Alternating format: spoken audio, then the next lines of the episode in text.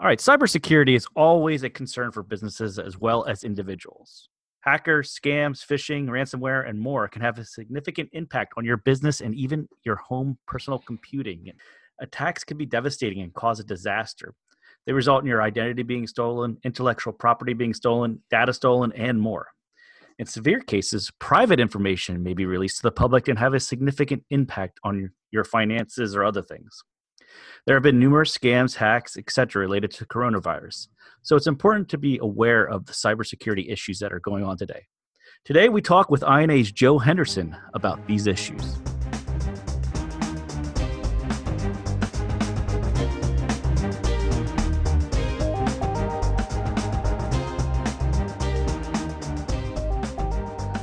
All right, today I'm on with Joe Henderson from INA. Joe, if you could give us a little bit about your background here at INA, I'm sure the audience would love to hear it.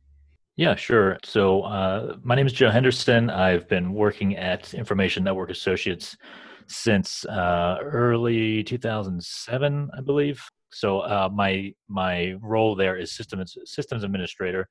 I handle day to day tasks as far as IT security and any kind of information technology, servers, end users, workstations, um, all that all that good stuff.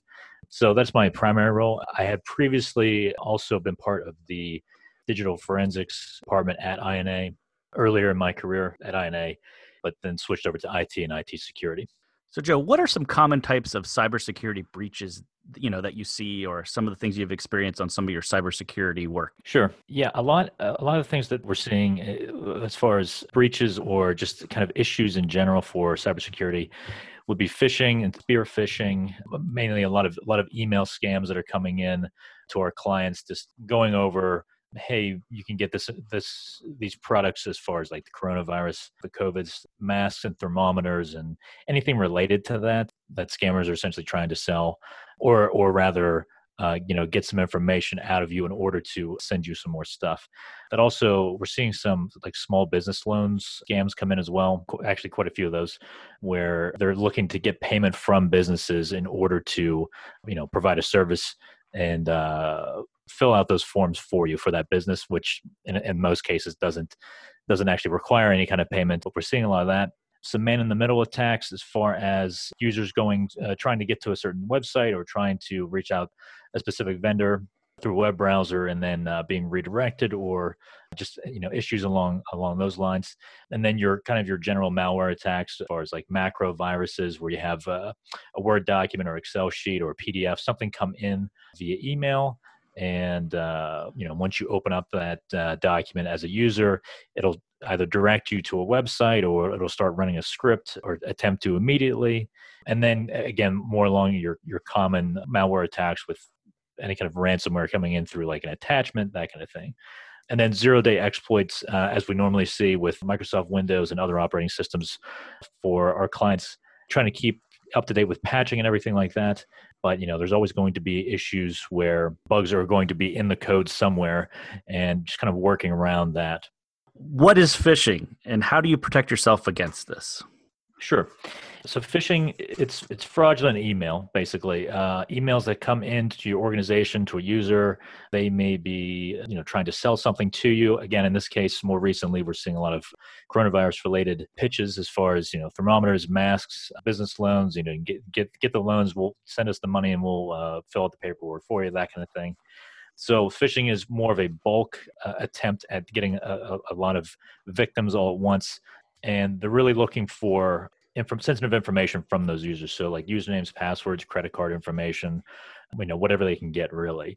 The, the phishing does not, it's not really targeted. Um, in most cases, it's, it's really just spray and pray, just as, get as many emails out as possible and see who, uh, who bites. So what's the difference between phishing and spear phishing? Is, is there a difference in, you know, what, what, yeah. you, what can you do to protect yourself from both of those? Absolutely. So they're similar in that they are fraudulent emails. Uh, the spear phishing is specifically targeted, directed at an individual or a department of an organization typically. So usually we're seeing executives or personnel within the uh, organization that may have direct access or closer access to executives or company funds. So you know you have your HR, your finance departments, the heads of, the heads of those departments, or just someone within there. And again, it's the it's still an attempt to extract that sensitive information. It's just that it may be more specific to that user. So it could include things like that user's specific name, um, some information about that user or about just general information about the company. More specifically, what we've been seeing is emails coming in purporting to be from an executive to uh, a member of the finance department hey i'm in a meeting. Um, i can't really talk right now uh, which is why i'm sending this email. Can you buy these gift cards? I got to send it to a client today. Without much more information. And there's a real sense of urgency in these emails you know they're, they're if you're if you're looking at the email headers if you're looking at the, the from address you know you can see that it's not actually from those executives but the the point is to make it seem urgent enough that if you don't do this and, and i'm busy right now you're going to lose your job or there's going to be some kind of uh, you know action taken against you. That's that's kind of the sense that we're seeing in these emails. So you said if you look at the email you can see it's not from the executive. Well what do you mean by that yeah, so a lot of times, um, you know, users will see the body. They, will see the from uh, address, who it's to, any CC, any other anyone else on the email, and then the body. If you look at the header information, though, so that would be like the from address, the to, the CC, all that stuff. You can actually see. So, for example, it may be from executive's name, and then in brackets, it would it typically it's going to have the email address as well. So anybody can have, I could use your name on an email address, but the actual email address itself would be, would not be your email address, right? So th- those are the things that, uh, you know, users are typically overlook.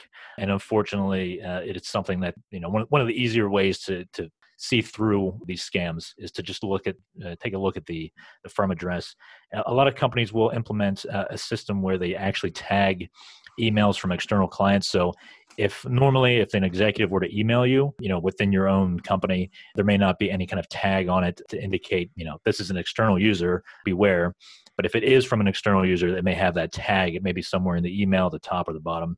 So a lot of times businesses will use kind of systems uh, along those lines to assist a an end user with uh, identifying those kind of scams. So we hear a lot about ransomware. What is that exactly, and how do you protect against it? So ransomware, it's it's malware. It's designed to encrypt victims' data. It's going to have a ransom uh, along with that. So typically, what would happen is someone would get infected with ransomware. I can go over the kind of the attack vectors here in a second, but point of it is to encrypt all the data on the system. In, in a lot of cases, the system itself will still work in a very hindered state. So you may still be able to boot into Windows or Mac OS or whatever your system may be. Um, but you really can't do too much, and you may immediately get a pop up or there may be a, a new file on your desktop that is a ransom note essentially and it will go through this is what happened we logged all your files you know you, are you're, you're a victim of ransomware at this point and send, if you want to unlock your files if you ever want to see your files again send money to this to this bitcoin wallet or something along those lines. So a, lot of times it's specifically for the the locking and then requesting the payment. Recently within the last year or so it's really been ramping up where you have ransomware strains not only locking users uh, information encrypting everything so they can't access it but then also threatening within the letter, within the ransom note, to say, we will release the sensitive data, your passwords, um, your banking information, whatever that we found on your system before we did the encryption. We will release this information if you do not pay us. So not only now are they locking the machines and locking the, the, the, the files, encrypting the files, they're also threatening to release information from those users. So it's even more of an urgency for people to pay is what they're trying to get at here. So, Joe, um, how do you detect an intrusion, or what are some signs of intrusion that, as a business, you might need to be aware of? Yeah, so um, there are there's a lot actually, but uh, just kind of the, the, the high level ones here. There are a lot of the attack vectors. I mean, if we're, if we're speaking about ransomware, just going over that, um, it could be compromised websites, malvertising, infected downloads, that kind of thing. There, there's a lot of end user involvement eh, along with the back end. So if a user downloads, if they go to a shady website, or if they're trying to get to a website and they're not sure if it's legit or not, they may end up purposely or accidentally downloading a file that they think is legitimate. And in the same sense, if they go to a compromised website and there are malicious advertisements, those are going to load on the page. those are the kind of things that you know we need to look out for. Um, typically, antivirus and anti-malware systems on the workstation or on on the network somewhere are going to help with that, but it's not always the case. But that also goes along with like software patching as far as things like you know if you, you're running adobe flash or java or even that the main the main ones now uh, are you know web browsers keeping your web browser up to date because really that's your portal to the internet. That's what people are using the majority of the time that they're you know at, at work uh, for the most part. Yeah so some of the detections monitoring systems and, and detection systems in place by organizations it, de- it depends on how organizations have that set up. It may not be something that's in it's probably not in place at, at most small businesses uh, at least not to the extent that it, that it needs to be in a lot of cases but there are ways to go about doing that. It just kind of depends on what fits for your organization how much money do, do the uh, does the executive team want to put into it. Um, there are a lot of decisions made around around those systems so is it similar kind of things too with your home personal computing things that you might see, like those little ads popping up that you you you, know, you don't expect? Is it the same kind of thing that you would see as well on the home computing side if you're just working at your home? Yeah, for for a for a company i mean typically you're going to have a lot more uh, you can have a lot better systems in place. You can have you know monitoring detect detection systems that are much more robust that are enterprise level or at least business you know uh, specific so that they're monitoring a lot of information at, at once. For, for a home user um, it, it, can be similar uh, as far as the things that, that might look shady uh, on their end. You know unavailable services so you know if they're working from home and they can't connect to certain files uh, to like to like the company file server or email system or something like that. It could be that you know the, the vpn is down or the remote services aren't working correctly or that server is offline or something like that. But it, you know it, it makes it makes sense for a user to kind of keep keep their eyes open for that kind of thing because it could potentially be something more malicious. Not, not in every case but certainly uh, something just to keep an eye on extended periods of like high resource utilization. So if your if your cpu or your your disk is just going crazy on your on your local machine and you're not really doing anything you know it could be the zoom meeting that you're on or it could be you know something more malicious where in the case of ransomware like we were talking about that is going to do a lot of read and writes to your your drive because it's encrypting all those files. So you know just eh, knowing a baseline for uh, you know if you're if you're a user knowing a baseline for your system how is my system normally acting? Is it is it is the fan spinning up all the time or does it only do that when i'm actually you know have a lot of chrome tabs open or firefox tabs or whatever? Have any understanding of like how your system uh, should should be as opposed to uh, when it might be you know not working as as intended. Slow internet connection could be a sign uh, of something uh, more malicious but again a lot of it comes down to knowing your network knowing your system. It, it could be that you just have a slow internet connection. You don't you're not offered you know uh, very good speeds at your house or wh- wherever you're working from. So just getting an having an idea of like what what is the baseline and, and what is uh, different about it at this point. And then uh, the last thing I would say for home users would be if you're seeing a lot of web browser redirection, so if you're trying to go to a website and uh, you're being redirected to another website, that in a lot of cases could be adware or some type of spyware or malware on your system. And hopefully your company has something in place on that machine to uh, prevent that in the first place. But if not, uh, you know, it may it may get through and uh, start redirecting you. So, so those are a few things to look out for. How do you get rid of this stuff once it gets on your computer? Well, I would say if it's if it's a company computer, uh, alerting IT, alerting your either your IT staff or your IT vendor or whoever you you would normally alert with any kind of IT issue. But you know, the, as far as remediation, they the IT staff should be taking care of that, or at least have something, uh, have a way to walk that user through. This is what we need you to do. And in in some cases, it could be done remotely hopefully, so that that user does not need to come in into the office to get that done. They may need to be issued a new computer. Some organizations will have a very quick way to uh, issue machines. So if there is an issue like that, any kind of uh, malware or adware, um, they can just swap out a machine with a different machine. So here's a new laptop. We'll we'll take care of the old one. All of your all your files have been moved over. So yeah, I, I would just say um, uh, reach out to your IT staff. If it's a personal machine and you're having these issues, definitely make sure you have antivirus, anti-malware installed in your system. There are a lot of free ones out there. Not not all are great, but something in most cases is better is better than nothing. There are paid versions as well. A lot of the stuff. One of the things that, and I'm not promoting this as a uh, uh, uh, you know paid paid promotion or anything, but uh, Sophos is free uh, for home users. You can actually install it. I think it's up to five devices for free. The trade-off is they they get to use your, the data that they find as far as malware and whatnot um, for their paid commercial product. So really, you're just kind of uh, helping them make their other products better, and in return, they're giving you the uh, the protection for free. So who's conducting these attacks? Yeah, in a lot of cases, um, you know, as far as like the ransomware and um, uh, other attacks of that nature, it is groups that w- have not been identified. I mean, they have their their names that uh, that they go by when they're actually sending out the threats or sending out the ransom. You should know that this was done by this group or whatever for a little bit of fame uh, on their end. Um, but as far as far as do we know who they are, um, unless that group is taken down or you know busted by a local uh, law enforcement agency, we're not we're not entirely sure. So there's lots of reports coming out about hackers targeting healthcare and research related to the coronavirus.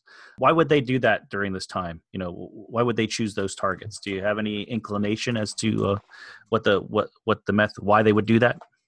Yeah, that's a that's a great question. They it's it's sad to see, but uh, you know people are just they're going to continue doing what they've they've always done. You know, if if uh, if they've been a crook uh, before this, they're just going to continue to do so.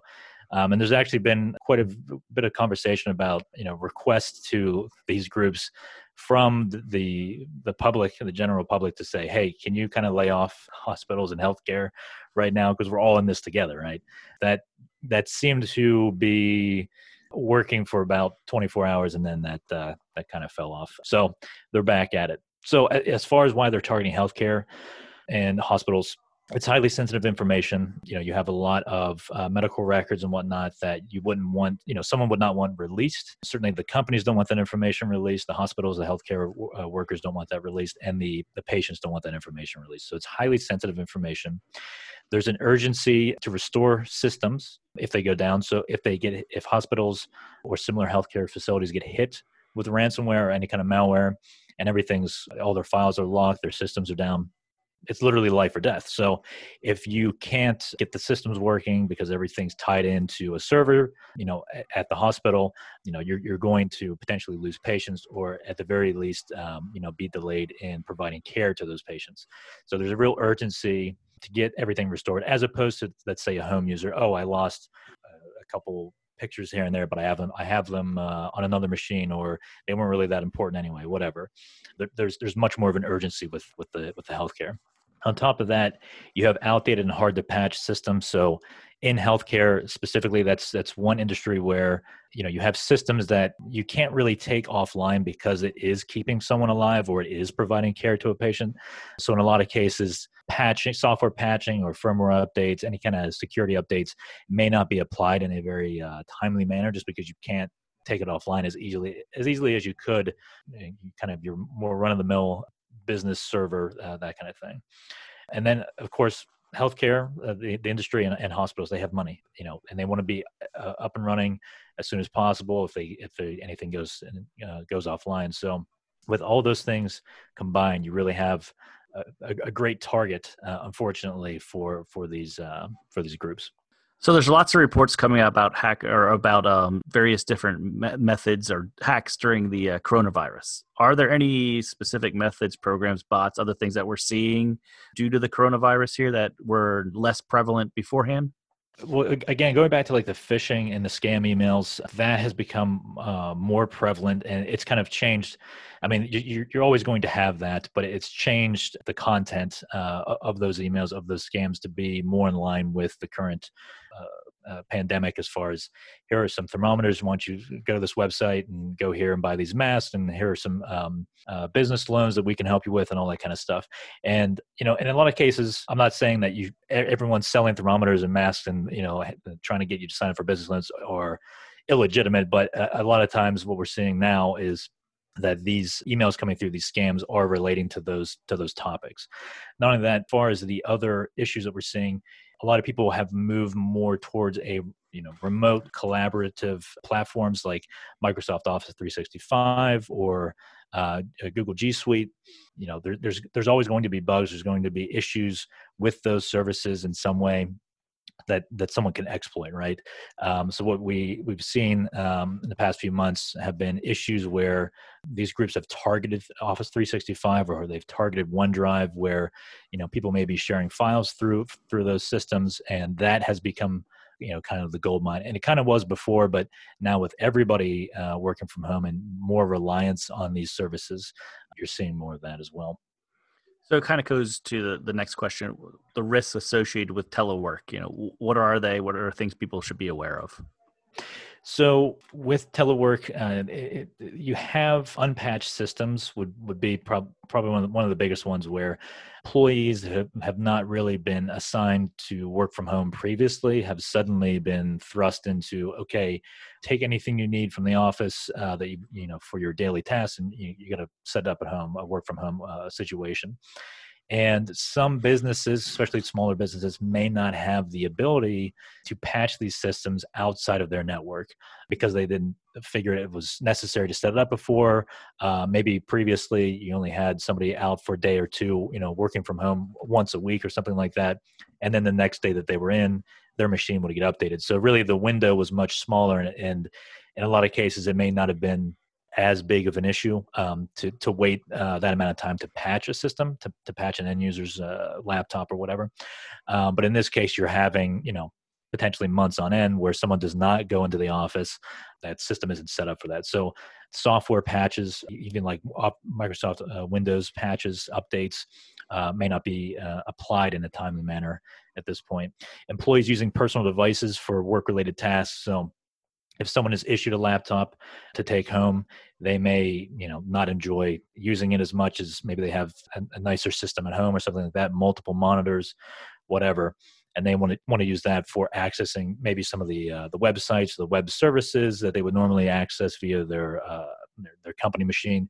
So one of the issues there is you're, you're potentially putting company data onto a, a personal device which you know your IT staff would have no control over a device that is hasn't been uh, onboarded into your network in any way. It's a it's a personal machine on on a network that you're not that you're not even familiar with. It's a home network, so that's another issue with the company data uh, being put on, the, on those machines. Data not being synced or backed up. So you may have employee uh, machines where they're working locally. Maybe they're not connecting to the VPN because they don't need to for whatever you know Word document or spreadsheet they're putting together and uh, it may not be backed up in, in, the same manner as it was had they been at the office, right? And in a lot of cases, it's it, what we're seeing is some a lot of the systems, the backup systems, the patching systems, and everything are not configured for for the full time work from home. Uh, this user never comes into the office, so there's a lot of struggle with really uh, kind of changing up those systems so that they are working over a VPN or are working over uh, whatever remote service that company has set up. IT has fewer control over the employee's home network, you know, wireless security, other devices on the network. Um, they may have kids, they may have other family relatives living with them. Your your IT staff, your IT vendor has not vetted any of those devices. They don't know uh, how your home network is set up. And in, in some cases, there are ways to provide an employee with something to take home as far as a device that lets them connect directly to their uh, to the VPN or the remote service. But then that's going to cost additional uh, additional funds are required for that and everything. So with the with the with the urgency of everything and kind of the last minute you know scramble to get everybody up and running from home, that that doesn't seem to have been uh, taken into account as much. Businesses that are closed due to coronavirus, is there any risk to their computer system? I imagine they would probably turn them off or other things but could there be any risks associated with a you know a small business that may have a, a system that's not as robust as uh, something that a large corporation might have? Do they have some risks associated with not being accessing that system on a regular basis i mean as far as i would say the it staff would really have the big issue there because they may not be able to you know move forward with with some of the maintenance or the critical upgrades that you know they had been planning on doing or have been doing on a regular basis as far as the maintenance is concerned. So it could be a situation where they need to physically access a, uh, a, user's machine or something along those lines in order to do the to do that maintenance or to do those upgrades, uh, whether it be hardware or software. And with everyone working from home, that those projects are being delayed or uh, to be determined uh, as far as when when is this uh, you know going to go back to normal so uh, as far as planning for that kind of thing that that's certainly been disrupted and then um, the other th- the, the other big one would be backups being missed. So if if it isn't something where company had a robust backup or sync uh, system in place for uh, end users machines so anything on their desktop their documents their their downloads or whatever whatever the critical information is uh, for that business you know that that may not have been put in place prior to to the scramble of getting everyone uh, working from home some practical tips they can use to protect their systems you know businesses and home personal computing other things that uh, you could think of that would help a company or an individual just some real common sense stuff that they could do. I would definitely recommend re- reviewing for businesses to review the re- remote access services with their it staff or their it vendor. One of the things we want to do is to determine, you know, are there any upgrades uh, that are needed or, or changes to the configuration as far as security, any kind of bandwidth restrictions that would normally have been in place? Because again, if you, if you did not have that many v- VPN users or remote uh, access users previously, companies may have had restrictions in place that are now hindering work from home. And then again, for businesses reviewing, uh, you know, network firewall configurations and logs for for intrusion attempts, and that, that's something that the IT staff should be should be doing, but at, at, least making sure that the executives are aware of what's going on and you know any of those changes that may have been made. And then for for home users, you know, reviewing your wireless router or uh, whatever router you have at home, or mesh, it might be a wireless mesh system, you know, for providing internet access to to your to your home reviewing the configuration for that. A lot of people just kind of set it and forget it as far as the router is concerned. They never really touch it unless uh, they need to pull the plug to and, and plug it back in to reset it or something. One of the the issues that we're we're seeing for for home users is that you know if you don't update the firmware if you don't check the configuration because out of the box uh, it may be pretty insecure you definitely could run into some issues there as far as uh, any kind of uh, exploits uh, targeting your router. And a lot of a lot of these exploits are automated, so it's not. It, it can be it can be trivial for someone to uh, to access an ins- insecure router, depending on the model and the version and all, all that stuff. And then the other thing I would uh, I would suggest for users is to consider implementing like a guest wireless network if your wireless router allows it, just so you can isolate maybe your your company machine, your company laptop to its own network and then uh, other devices on your network to, to a guest network or vice versa or however they want to go about doing that. But essentially the, the point is to isolate it so that you know your your la- your company laptop does not need to talk to your tv or does not need to talk to uh, other uh, family members phones on your network that kind of thing. So if you're isolating that device you're you're lessening the the attack vector. So there's there's less uh, that can really be uh, exploited from your machine as far as the, the attack surface Great, Joe. Really appreciate you coming on today just to talk about these these issues, and I'm sure we'll have you on again in the future. Uh, for the audience out there, just remember INA is a Harrisburg-based risk, intelligence, and investigative company. We'd love to hear from you if you want to contact us about anything about the podcast, or if you need some work done in that field, contact us at info at ina-inc.com. Again, thank you for listening to the INA Podcast Impact, and we'll talk to you next time. Thanks.